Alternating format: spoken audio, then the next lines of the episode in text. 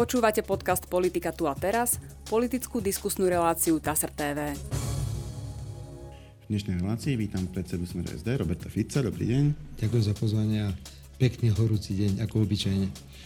No, je koniec augusta, dni sú horúce a zároveň s koncom augusta, zač- začiatkom septembra prichádzajú aj štátne sviatky, a to konkrétne výročie Slovenského národného povstania a potom 1.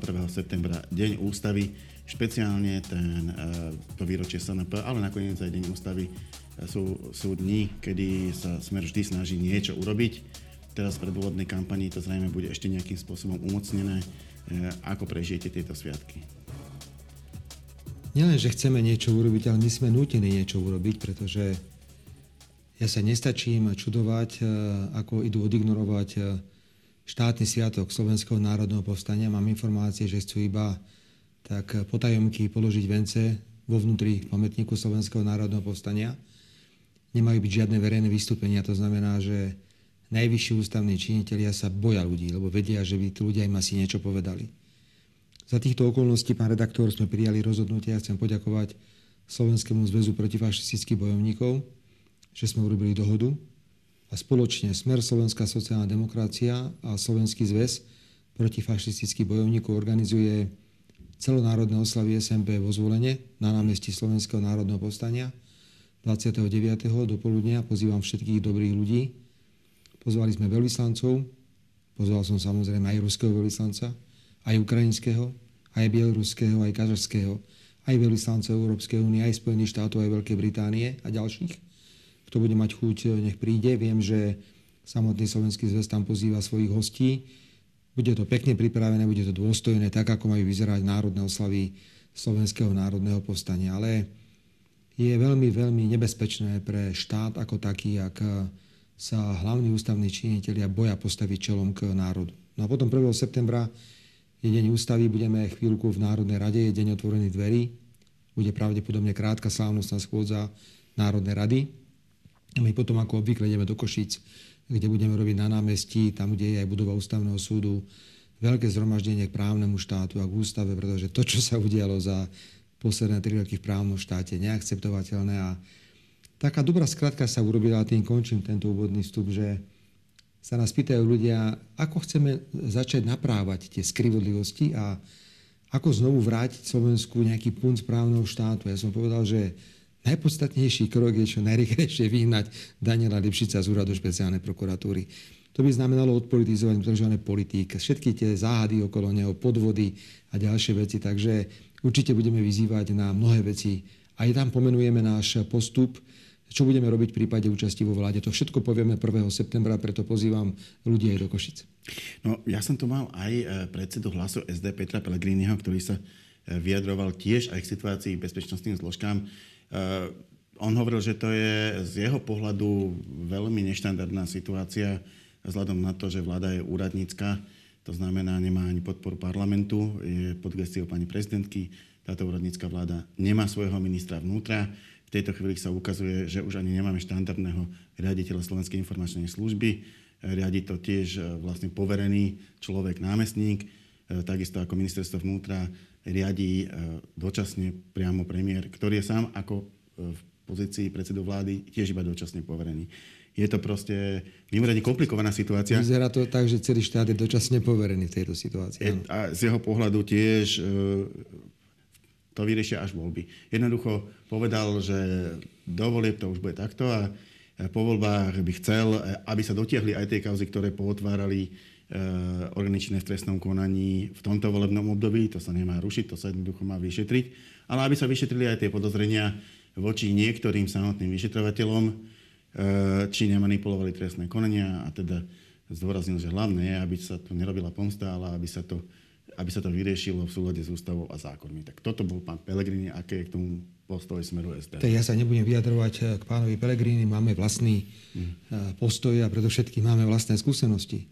Nebol to Peter Pelegrini, ktorého chceli zatvoriť, ale boli sme to hlavne my. Naši mnohí ľudia boli aj zatvorení a potom sa ukázalo, že boli zatvorení nezákonne. Dám tomu krátky rámec a ten rámec eh, spočíva asi v tomto, pán redaktor. Nikto nechce žiadnu pomstu, nech sa normálnym, slušným spôsobom vyšetruje, ale slušným spôsobom. Tam, kde viete doručiť obvinenie poštou alebo inak, treba doručiť poštou a nevykopávať ráno o 5. dvere a teatrálne zatvárať ľudí. Rovnako však hovoríme, že sú tu kauzy aj z tohto obdobia, ktoré sú totálne ignorované. Ako je možné, že existuje nahrávka pána Imreceho a pána Zuriana, vtedy boli vo funkciách. Jeden bol šéfom Národnej kriminálnej agentúry, druhý bol šéfom finančnej správy a hovorili o úplatku pre ministra vnútra Mikulca 100 tisíc eur. A nič sa nedieje. Ako je možné, že v rozpore s verejným obstarávaním, s rozhodnutím úradu verejného obstarávania sa kúpi nejaký vrtulník za premrštenú cenu, za tú istú cenu sme mohli kúpiť dva. Súd prikáže, že ten vrtulník nemôže lietať, ten vrtulník je v garáži. Ale iba a ešte, samozrejme. No dobre, a teraz ešte pýtajú 5 miliónov eur na to, aby sa ten vrtulník nejako udržiaval v nejakom stave. No tak toto môže byť aj 2-3 roky. Kto zaplatí tie škody. Takže my hovoríme, že nech sa vyšetrujú veci aj tie, ktoré sú otvorené normálne, tak ako sa má podľa trestného poriadku a iných právnych predpisov, ale musia sa otvoriť aj tie veci, ktoré boli napáchané za tejto vlády. No a poďalšie, musia odísť niektorí ľudia. Ja teraz vôbec nehovorím o trestnom stíhaní týchto ľudí. To je vecou orgánov činných trestnom konaní. Čiže nemám to vnímať tak, že budete teraz kresliť nejaké pexeso. Nie, nie, nebude sa žiadne pexeso v žiadnom prípade robiť, ale veď tí ľudia sa na tom už smejú. Pán redaktor, vy dobre viete, že my sme teraz keďže je volebná kampaň v priamom kontakte s verejnosťou. A tí ľudia sa ma pýtajú, že pán Fico, to ako je, že, že tak e, v prípade tých Čurilovcov, ktorí sú obvinení zo závažnej trestnej činnosti, ktorých čaká podľa všetkého obžaloba, tak sú povýšení, majú vyššie platy, zostala im pištol, odznak, e, preukaz a ďalej stíhajú, robia zle. Dokonca jedného z nich vybrali a poslali toho Ďurku na úrad inšpekčnej služby, ktorý ich vyšetruje. To tak tam to je. Ale potom príde Aláč, ktorý je ešte len neprávoplatne obvinený. On nemá ešte ani správoplatnené obvinenie a prezidentka s Odorom ho, vy, ho vyriešia za 3 minúty. Doslova písmena tí ľudia pochopili, o čo ide. Tí ľudia pochopili, akú hru hrá v tomto okamihu pani Čaputová. Pochopili, prečo tie voľby sú až 30. septembra a neboli v júni, ako to bolo pôvodne plánované. Pochopili, že sa musia nakupovať teraz americké zbranie, že to je hlavnou úlohou prezidentky a odorovej vlády pochopili, že prezidentka vytvára priestor progresívnemu Slovensku a rozpadnutej vládnej koalície. A o to viac, veď si pamätáte moje slova, keď som tvrdil, že Slovensko na tom nebude dobre v júni, ale v septembri bude na tom katastrofálne. Ešte aj tie zvyšky, ktoré mali v tom júni tie politické strany, budú zrujnované do toho septembra. A oni si neuvedomili, že sa stali obeťou, myslím teda strany vládnej koalície, tej rozpadnutej, obeťou úplne iných záujmov, ktoré dnes reprezentuje na Slovensku pani Čaputová môžem, a pán Odor. Môžem len krátku poznámku, lebo vy ste tam tak tej rýchlosti povedali, že e, zrejme to speje k obžalobe e, tých, nie, tých že, neviem. Hovorím, že to nevieme, či speje k obžalobe. Počkajte, ja, ja hovorím kvôli tomu, že teraz je už e, oboznamovanie sa s výsledkami vyšetrovania a potom zväčša robí vyšetrovateľ nejaký návrh. Buď povie, že sa zastaví to vyšetrovanie. A to môže? Áno, môže, samozrejme, že môže. Ja hovorím, ale môže to spieť aj k obžalobe, že to nie je v štádiu, kde by sme mohli teraz povedať, ako to bude. Ale fakt je ten, že oni sú právoplatne obvinení. Právoplatne obvinení. A v prípade týchto Čurilovcov sú nahrávky a teraz nech tam niekto zase nevyťahuje tému, že či nejaké slovičko prepísala generálna prokuratúra tak, alebo onak. Fakt je ten, že chceli zapariť vyšetrovateľke e, auto, že ju chceli čierne odpočúvať a sledovať. A v prípade Aláča majú čo? V prípade Aláča nemajú absolútne nič. Takže je to súboj o mocenské pozície. A ešte jednu vec. Ako do tohto všetkého zapadá MBU? Prečo idú pro šéfovi MBU? No alebo bezpečnostné previerky. Lipšic dobre vie, že získal bezpečnostnú previerku podvodom a že mu v tom pomohol krajňák ako minister práce. On to dobre vie. A rovnako vie, že keď príde o previerku, musí okamžite do sekundy odísť z úradu špeciálnej prokuratúry. Čurilovci perfektne vedia, že potrebujú bezpečnostné previerky. Aj iní prokurátori vedia, že potrebujú bezpečnostné previerky. Útok na MBU je preto, lebo si myslia, že to nejako odložia. Pán redaktor, možno to napíšte, pretože zväčša tie moje, tie moje predpovede vychádzajú celkom dobre. Ja si myslím, že buď ma obvinia ešte raz do konania volieb, ale lepšie to pre nich bude urobiť dva dní po voľbách. Viete prečo? Ak náhodou Smer vyhrá voľby, my sa o to pokúšame, znovu to pripomínam so všetkom úctou, rešpektom a s rešpektom k ľuďom, my sa o to pokúšame. Normálne mi vynesú obvinenie 3 dní po voľbách a prezidentka povie, že ona obvineného predsedu strany nebude nominovať, aby zostavil vládu. Takéto špinavosti sa pripravujú. No, vám garantujem, neviem, neviem. počkajte, ja vám garantujem, ne, ne, ne, citujme tie veci. Prezidentská kancelária povedala veľmi jasne, automaticky nepoverí prezidentka víťaza volieb zostavení vlády. Povedali to veľmi jasne. Pripravujú si pôdu, pripravujú si pôdu na to, aby Ódorová vláda vládala ešte dlhé mesiace. Veď sám Ódor podľa, my sme pripravení ešte vládnuť, koľko bude v danej situácii to, Toto hodnotím ako fakt. E, to no, ostatné to boli fakty. hypotézy. Fakt bol ten, že povedal, že sú pripravení, ak by to bolo potrebné, vládnuť aj dlhšie. No, pán Boh to i vládnutie, to je čistá katastrofa. To je ešte horšie. Ja som bol v tom, že teda, že prídu nejakí úradníci, ktorí aspoň vedia, kde je sever, ale pán redaktor, to čo je, že máme tri týždne pred, eh, parlament, pred eh, parlamentnými voľbami mimoriadnu schôdzu a ideme novelizovať trestný zákon? To mi chce akože pán Odor narozprávať, že idú v skrátenom legislatívnom konaní novelizovať trestný zákon kvôli jednému prípadu v Dubnici, to bola tá vražda tom mačetou. Ja viem, o čo ide. Oni potrebujú v skrátenom konaní otvoriť trestný zákon a cez poslanecké návrhy vyriešiť kisku, vyriešiť udavačov, porobiť, porobiť také veci, aby si chránili to portfólio tých zločincov, ktorí tri roky robili nám zle. No, Takže, taká, tak, no, na čo to je? Že jedine v skrátenom legislatívnom konaní, lebo inak už by sa vzhľadom na na ten čas dovolie no, dobre, ne, nedalo nič. No, no dobre, ale vedie to úplne okaté. Prečo idú toto urobiť tri týždne pred voľbami? Trestný zákon? Dobre, chápem, že chcú riešiť pediatrov, hoci ani za to hlasovať nemôžeme, lebo oni chcú zúžiť rozsah zdravotnej starostlivosti poskytovanej a, a ešte chcú poplatky. ešte vyšiť poplatky. Tak lavicová strana ako smer za to zahlasovať nemôže. Ale že dať trestný zákon tri týždne pred voľbami a tvária sa, že to národ zožerie, lebo národ je hlúpy. Národ je presvedčený, že to je presne o tom prípade z Dubnica. Teraz v tomto okamihu tri týždne treba riešiť jedného blázna, ktorý niekde ušiel z nejakého ochranného liečenia. Veď je to evidentné, že zase idú pokračovať používaní trestných prostriedkov v predvolebnej kampani. No, e, keď už sme tu takto e, riešili hypotézy a hypotetické otázky, ja tu mám poznamenanú tú vašu spoluprácu s hlasom. Sme sa netají tým, že by hlas prijal ako takého prirodzeného partnera do budúcej vládnej koalície. Hlas to zase nevylúčil, treba povedať, aj keď, aj keď oni vás nepovažujú za preferovaného partnera, ale nevylúčujú vás ako partnera. Na druhej strane, s kým by ste tú vládnu koalíciu zostavili, e, veľmi veľa strán, ktoré by s hlasom boli ochotné ísť s vami napríklad e, ísť do koalície nechcú. A zase napríklad hlas by nešiel s republikou, no. pretože e, tí avizovali referendum o vstupe do NATO. Ja k tomu referendu sa vyjadrím k tejto téme. Nebudem teraz hodnotiť, eh, že čo, čo povedal alebo nepovedal Peter Pellegrini vo vzťahu k referendu. Referendum. Právo zorganizovať referendum je ústavné právo. Prosím, nechajme každého na Slovensku, kto je schopný vyzberať 350 tisíc podpisov a návrhne otázky, ktoré sú v súlade s ústavou Slovenskej republiky, aby takéto referendum organizoval. Ja chápem, že všetci títo proatlantisti a takí tí, čo milujú Američanov, sa trasú od strachu, lebo vedia, aký je obraz na to na Slovensku. Oni to veľmi dobre vedia. A vy, ja som vy, by ste to, vy by ste to podporili? Nie, nie, nie, ja hovorím o niečom inom, že keď si pozrieme, v akom stave Európska únia, nie vďaka nám, ale vďaka tomu, aké je líderstvo Európskej únie, aké robia nezmysly, aká vojnová organizácia sa stala z Európskej únie.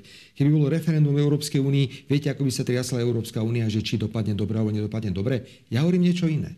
Životný priestor Slovenska je v Európskej únii a v NATO. To je naša zahranično-politická orientácia a takto sa budeme správať.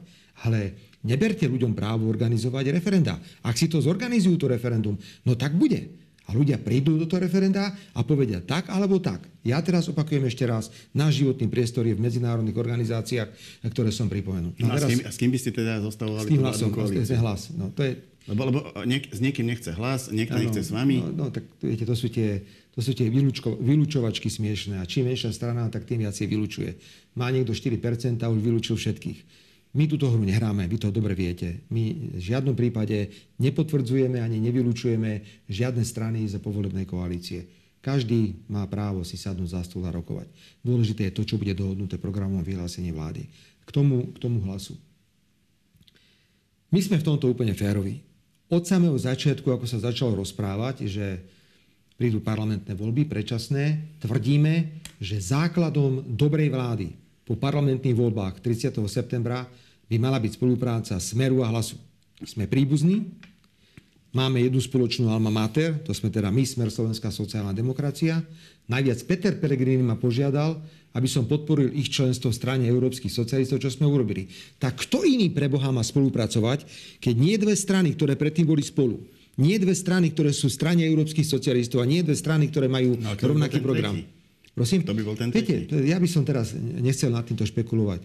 Ak si dobre pamätám, pán redaktor, tak minulý rok, teda v roku 2020, keď boli voľby, tak 1% výsledku v parlamentných voľbách garantovalo viac ako dva poslanecké mandáty. Čiže my možno, ak bude prepad nejakých hlasov, lebo niektoré strany neprejdú cez 5% hranicu a tie hlasy sa budú prepočítavať potom v druhom, druhom skrutíniu. Môže sa stať, že 1% môže byť 2,1 mandátu. My hmm. potom prichádzame do situácie, že môže stačiť 37-38% na zostavenie väčšinovej vlády, že môžete mať 76 plus poslancov Národnej rady. Ja preto vnímam to, čo sa dnes deje v hlase. Ja to nebudem komentovať, to je ich rozhodnutie. Zdá sa, že sú výraznejší, pokiaľ ide o nejaké strety s progresívnym Slovenskom, už si ako keby naozaj niečo vyčítali, už si hovoria, že niečo nie je dobré alebo niečo je dobré. A preto eh, by bolo eh, veľmi eh, fajn pozorovať, že toto logické priblíženie sa smeru a hlasu bude ďalej pokračovať a my to môžeme len privítať, lebo my to hovoríme od samého začiatku. A keby sme zabrali, že my sa sústredíme v smere našim štýlom politiky, my máme iný štýl politiky, ako má samozrejme hlas, a zabojujeme o výsledok nad 20%, my sa o to pokúsime. Ja neviem, či to tak bude, pretože sme sa chvíľku rozprávali pred touto reláciou. Pán redaktor, môžete mi dať tisíc papierov. Ja nie som schopný predpovedať výsledky parlamenty, lebo to neviem. A možno, že keby sa podarilo sme, hlasu získať slušný výsledok, tak dohromady to môže sa blížiť eh, k tej nadpolovičnej väčšine. Nevylučujme teda úplne možnosť, že vláda by bola zostavená iba z dvoch eh, subjektov. A preto ja aj vyzývam ľudí, hovorím ľuďom, ľudia, choďte voliť. Poprvé, choďte voliť preto, aby prezidentka ten svoj nedemokratický úmysel nepoveriť víťaza volieb zostavenie vlády nemohla zrealizovať. Lebo ak raz príde niekto a víťaz volieb a povie pani prezidentka, tu máte 78 poslancov, tak to bude mať veľmi, veľmi komplikované. To je jedna vec. A druhá vec, chodte voliť a skúste zostaviť vládu tak, aby nebolo potrebné robiť nejaký zlepenec z 5 alebo 6 subjektov. Je to absolútne logické. Čiže my teraz pozeráme na, na, na stranu hlas, my to vítame, tú otočku, ktorú urobili, tá okamihu, tá otočka je zretelná. Či im to pomôže alebo nepomôže, to ja v danom okamihu neviem posúdiť. My si ideme presne tak, ako sme si povedali v roku 2020. A povedali sme si vtedy, že trpezlivosť červené rúže prináša. A zdá sa, že v tomto prípade sa nám to potvrdilo. Ocitoval by som zo správy TASR. Tempo ozdravovania slovenských verejných financií má byť rozumné, aby neohrozilo sociálny štandard občanov ani zdroje na rozvoj Slovenska. Myslí si to predseda Smeru SD Robert Fico. Jeho strana preto v prípade účasti vo vláde po septembrových voľbách bude navrhovať pomalé znižovanie deficitu o 0,5% hrubého domáceho produktu ročne. E, no fakt je, že ten deficit je vysoký, je na úrovni 7 e, Možno, takýmto, možno bude aj vyšší. No, takýmto pomalým znižovaním naozaj nedojde k nejakým radikálnym škrtom, napríklad sociálnej oblasti, ale začne výrazne rásť, už rastie e, dlh Slovenska, ktorý mimoriadne narastol za posledné tie roky a bude narastať aj ďalej, ak pôjdete touto dobre, cestou. Pán redaktor, tak sa... E, tak len, lenže prečo teda? No dobre, tak sa na to pozrieme inak. Tu niekto rozvrátil verejné financie. My sme odozdali, bol deficit 1% a dlh bol hlboko pod 50%. 8,5 tisíc eur to bolo na hlavu, dnes je to 12 tisíc eur na hlavu dlh. Niekto vytiahol deficit k 7%, veď tento rok majú 35 miliárd vo výdavkovej časti v štátnom rozpočte. My sme mali v roku 2018 alebo 19 18 miliárd. Polovičku z toho, čo majú teraz. Je to niekde za tie peniaze, mali by zlaté kľúčky na Slovensku. No, to nám teraz hovoria, dobré, nám teraz hovoria, No vláda, nech sa páči, tak teraz prídete a upracete to všetko, to znamená, musíte konsolidovať a, a upratať a škrtať. 1% znižovania deficitu znamená vyškrtať výdavky v objeme 1,1 miliardy eur. Keby niekto chcel znížiť deficit z terajších 7% povedzme na 3% v roku 2024, musí niekde vyškrtať 4,4 miliardy eur. Ďakujem, neprosím si. Pán redaktor, my potrebujeme tú krajinu naštartovať. Áno, bude postupná konsolidácia na úrovni 0,5 ale máme zásady. Ak je tento rok deficit 7, na budúci rok to bude 6,5. Ak tento rok skončí horšie, čo ešte môže skončiť horšie na úrovni 8%, tak to bude 7,5%. Naše zásady sú, nesmie konsolidácia verejných financií sa dotknúť dosiahnutého sociálneho štandardu. To je mimoriadne dôležité. Odmietam tie odorovčiny typu, že treba zrušiť 13. dôchodok, treba zrušiť e, príspevky pri narodení dieťaťa, skrátiť obdobie poberania rodičovského príspevku. Po druhé, Budeme veľmi trvať na solidarite bohatých s chudobnými. To znamená, ide nám predovšetkým obrovský zisk bank, ide nám o zisky monopolov. Veľmi nám záleží, aby nebolo zbrojenie nad 2% a dokonca budeme žiadať ministerstvo obrany, aby čas prostriedkov, ktoré má, povedzme, na zbrojenie, boli použité na rekonštrukciu mostov, ktoré potrebuje armáda na presun techniky, lebo tie mosty sú zničené a dnes, keby možno niektoré mosty bolo treba použiť v situácii mobilizácie, ani nevieme použiť a zbranie by nevedeli nikam, nikam prejsť plus zrušiť nezmyselné nákupy amerických zbraní. Žiadne americké vrtulníky nepotrebujeme. Ak niečo potrebujeme, je to systém protizdušnej ochrany, ktorý samozrejme funkčne a dobrý odzozdali na Ukrajinu a tam slúži a teraz nám hovoria, kúpte si nový za 1 miliardu. Investície štátne, pokiaľ ide o európske fondy, pokiaľ ide o plán obnovy, krízový manažment, okamžite naštartovať krízový, krízový manažment, PPP projekty, netreba sa báť, pán redaktor, ísť do spolupráce štátu, verejného sektoru a súkromného sektoru. Máme dobré príklady. R1, perfektne Bratislava až po Banskú Bystricu. Obchod Bratislavy, veľmi dobre urobený. A pri PPP projektoch všetko môže fungovať. Všetko samozrejme niečo stojí. Ja s vami absolútne súhlasím. Ale ja neklamem ľudí. Ja im nehovorím, že vám budeme pomáhať, budeme kompenzovať a čo mám povedať verejnosti, keď príde úrad pre reguláciu a povie, že treba zvýšiť ceny tepla o 50% na rok 2024? To ich mám nechať a mám povedať, no čo mám robiť, čak ten odor nám nechal 7% deficit. Nie. Budú mechanizmy aj regulačné, budú aj kompenzačné mechanizmy, preto hovorím o 0,5%, že bude klesať iba deficit. My musíme rozkopať Slovensko. Pán redaktor, nám zdochlo stavebníctvo. Nič sa nestavia. A keď sa stretnete s náväznými firmami, ak niekto vyrába napríklad papierové kartóny na výrobky ako je sanita alebo to, čo potrebujete do tých bytov, nemajú to komu dať, majú plné sklady. Nič sa nepredáva. Prudko klesá cena stavebného dreva. Rozostávať to Slovensko znovu. Investície všetkého charakteru. Bez tohto to Slovensko nemá šancu. Preto vám opakujem a hovorím to s plnou vážnosťou na celé Slovensko. Ak niekto očakáva, že v rokoch 2024 až 2028 alebo 23 až 28, to je teraz jedno, dôjde k vyrovnanému štátnemu rozpočtu klame. My sme pripravení v tomto období ísť cestou 0,5% za predpokladu obrovských verejných investícií. Mimochodom, Toto je naša ponuka. To, to rozostávanie e, brzdia aj rastúce hypotéky, e, pretože, pretože no. No, kto, si, kto si môže... Niekedy si mohol dovoliť hypotéku naozaj takmer každý. Ale my na to máme, ale pán redaktor, e, a No. Prepašte, že ale veď, veď už o tom hovoríme tisícikrát. Ja som veľmi rád, že všetky ostatné strany pochopili, že to je silná téma a všetci sa zrazu pridali k smeru, ktorý to otvoril. Tak aké je iné riešenie, keď hovoríme, že musíme sprístupniť hypotéky? Ako môže byť hypotéka sprístupnená, keď nám klesajú reálne mzdy? V roku 2022 bol najväčší pokles reálnych miest za 22 rokov. O 4,5% išli dole reálne, reálne mzdy. Ako si tento človek môže zobrať hypotéku, kde je úroková sazba 4,7, 4,8 alebo 5%? Tak poďme tým ľuďom dať nejaké percentá.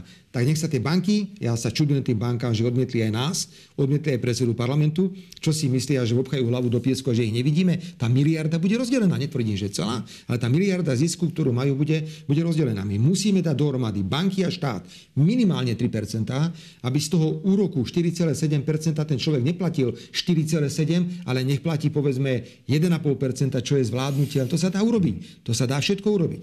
No a po druhé, keď sa bavíme ešte o, o stavebníctve a o verejných zákazkách. Nechcem teraz ísť do kuchyne, lebo mali sme nejaké rozhovory aj s nejakými politikmi z iných strán. Ja som to pomenoval veľmi presne. Páni a dámy, ak si myslíte, že my pôjdeme do vlády a budeme robiť nejaké smiešné kompromisy, ste na veľkom omyle. Všetci dobre vieme, že verejné obstarávanie, tak ako ho máme nastavené na Slovensku, je najväčšou prekážkou, e, pokiaľ ide o podnikanie. My sme urobili hrubú chybu, lebo sme vajatali. Viete, to je tak ako s Rómami.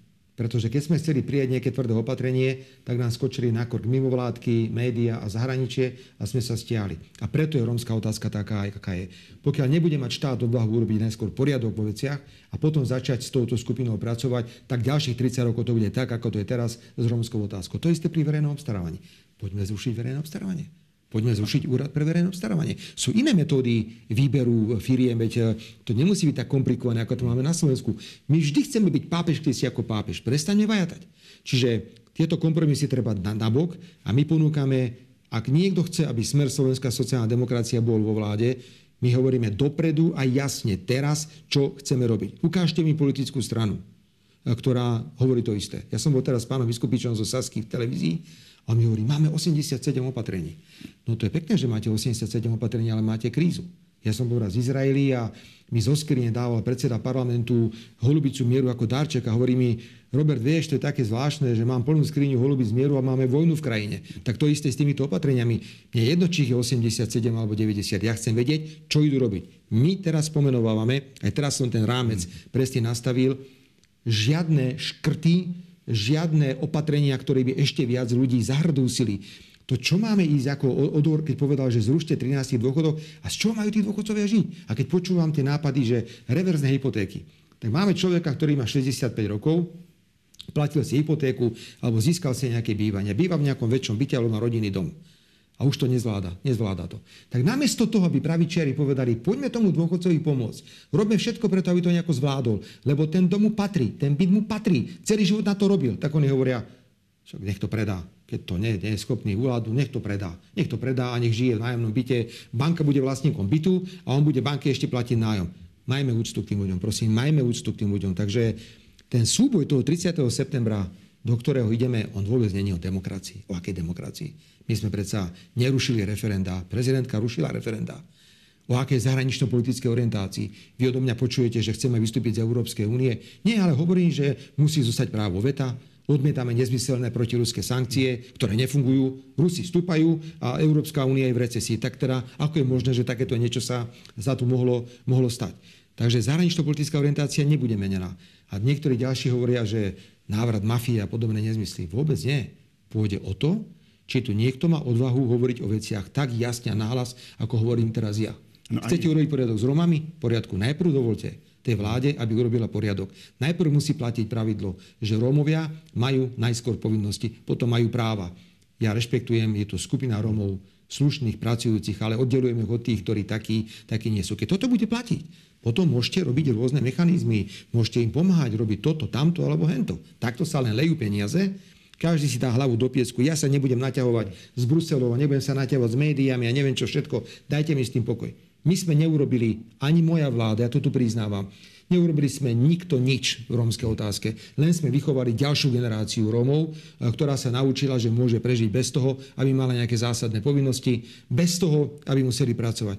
A teraz to pomenovávam. Tak prosím, čo urobíte prepašte, to nie je osobné ako na vás. Čo urobíte v TASR? Čo urobí Markíza? Čo urobí Slovenská televízia, keď niekto príde a povie, tu sú presné pravidlá práva, ktoré hovoria, najprv to bude takto, ak to bude takto, potom sa môžeme baviť o tom, či týmto ľuďom budeme alebo nebudeme pomáhať. To je ten rozdiel. A chcem od ostatných politických strán, ukážte, čo idete robiť. Však všetci vajatajú. No, ak hovoríte, že uh, hovorí sa tu o demokracii, o návrate mafie, uh, mňa vždy fascinuje, uh, akú úlohu hrá pred voľbami a nie len týmito, ale aj tými predtým, aj tými predtým, aj predtým a predtým a predtým vaša osoba, lebo oni hovoria, hrozí návrat Fica. E, hovoria to pred každými voľbami, niekedy sa vrátite, niekedy sa nevrátite, ale vždy hráte takú ako keby kľúčovú úlohu. Niekto je za vás, niekto je proti vám, ale vždy sú tie voľby o vás. E, ako ste to vybudovali, e, túto pozíciu? nie. Predovšetkým e, ja som veľmi rád, že som vyhral s mojou politickou stranou štvoro e, parlamentných volieb. V roku 2020 som to odozdal Petrovi Pelegrinimu. Ja som nebol volebný líder, ja som nebol v žiadnej kampani, bol som mimo všetkého a smer tie voľby nevyhral, hoci sme urobili veľké chyby. Ja som tvrdil, že bola obrovská chyba po tom, čo v roku 2018 došlo k vražde, že smer nešiel do protiofenzívy a nezačal vysvetľovať verejnosti, ako sa tá vražda zneužíva proti smeru politicky a dnes je evidentné, že tá vražda so smerom nemala nič spoločné. Teraz sa situácia zmenila. Ja som sa vrátil naspäť e, do kampane, budem viesť stranu v kampani. Zdá sa, že to má e, nejaký výtlak vo verejnosti. Znovu netuším, ako voľby dopadnú. Netuším. S veľkým rešpektom to hovorím. Ale rozprávať tu, že prvou úlohou v parlamentných voľbách 30. septembra je poraziť Fica, je nelogické a trápne, pretože ja nie som vláda. Keby som vládol, že ma chcú poraziť, tak to je celkom prirodzené. Nie, aby povedali, že čo idú urobiť, čo idú urobiť. To nehovorí nikto z nich. To ako presne dnes, prepašte, myslím, že to bolo progresívne Slovensko, robilo tlačovú konferenciu, že oni chcú jednotný lístok ročný, ktorý bude platiť na všetky druhy dopravy, okrem teda autobusovej dopravy, ktorá je súkromnými spoločnosťami realizovaná.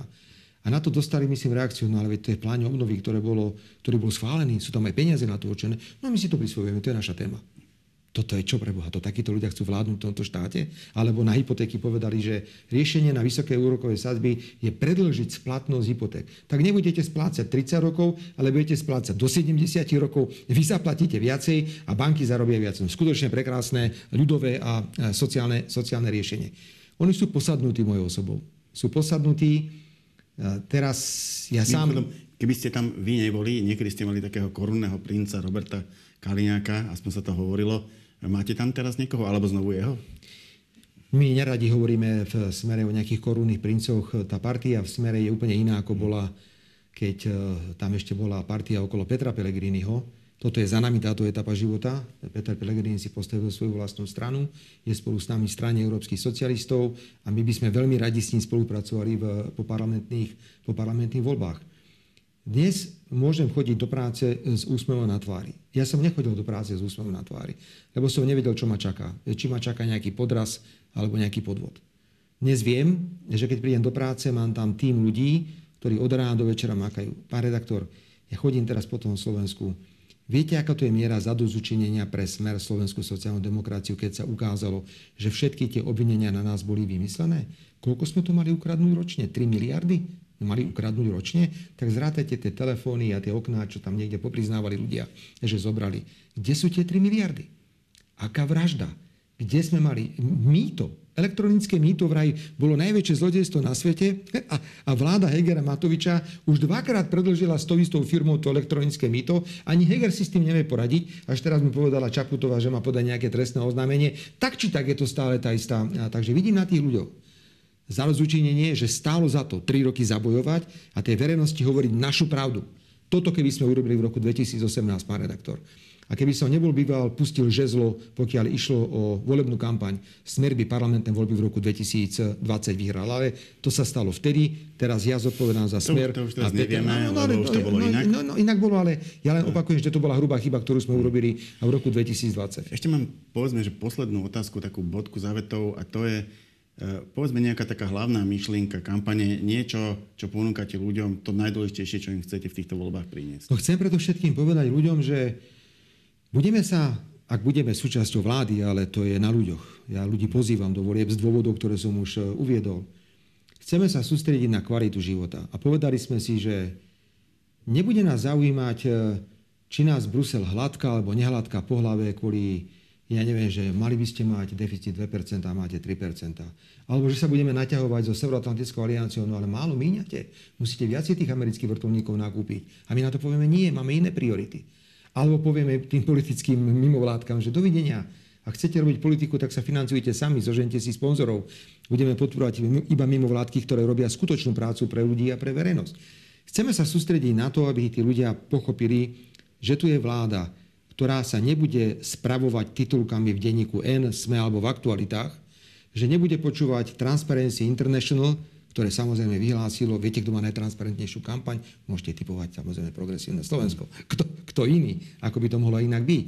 Že sa budeme inak správať zahranično-politickým aktivitám, orientácia. Veď už len to, povedzte mi stranu, pán redaktor, ktorá by si dovolila pozvať ruského veľvyslanca na oslavie SMP. No my sme ho pozvali. Veď bol aj minulý rok aby ste videli, tak, ako... No, no, no, ja len, lebo teraz je ale, iná situácia. Aká zase. iná situácia? Pred rokom bola aká situácia? Chodil, chodil, chodil roky, rokuce, ale teraz no, máme vojnu na Ukrajine, čiže ale dobre, ale teraz, to gesto ale, ale, to gesto, iný, iný ale my hovoríme o historickom geste. My teraz nehodnotíme vojnu na Ukrajine, hovoríme o tom, že sloboda došla na Slovensko a na Česko, do Československa z východu v 44. a 45. A treba poďakovať aj za podporu Slovenského národného povstania.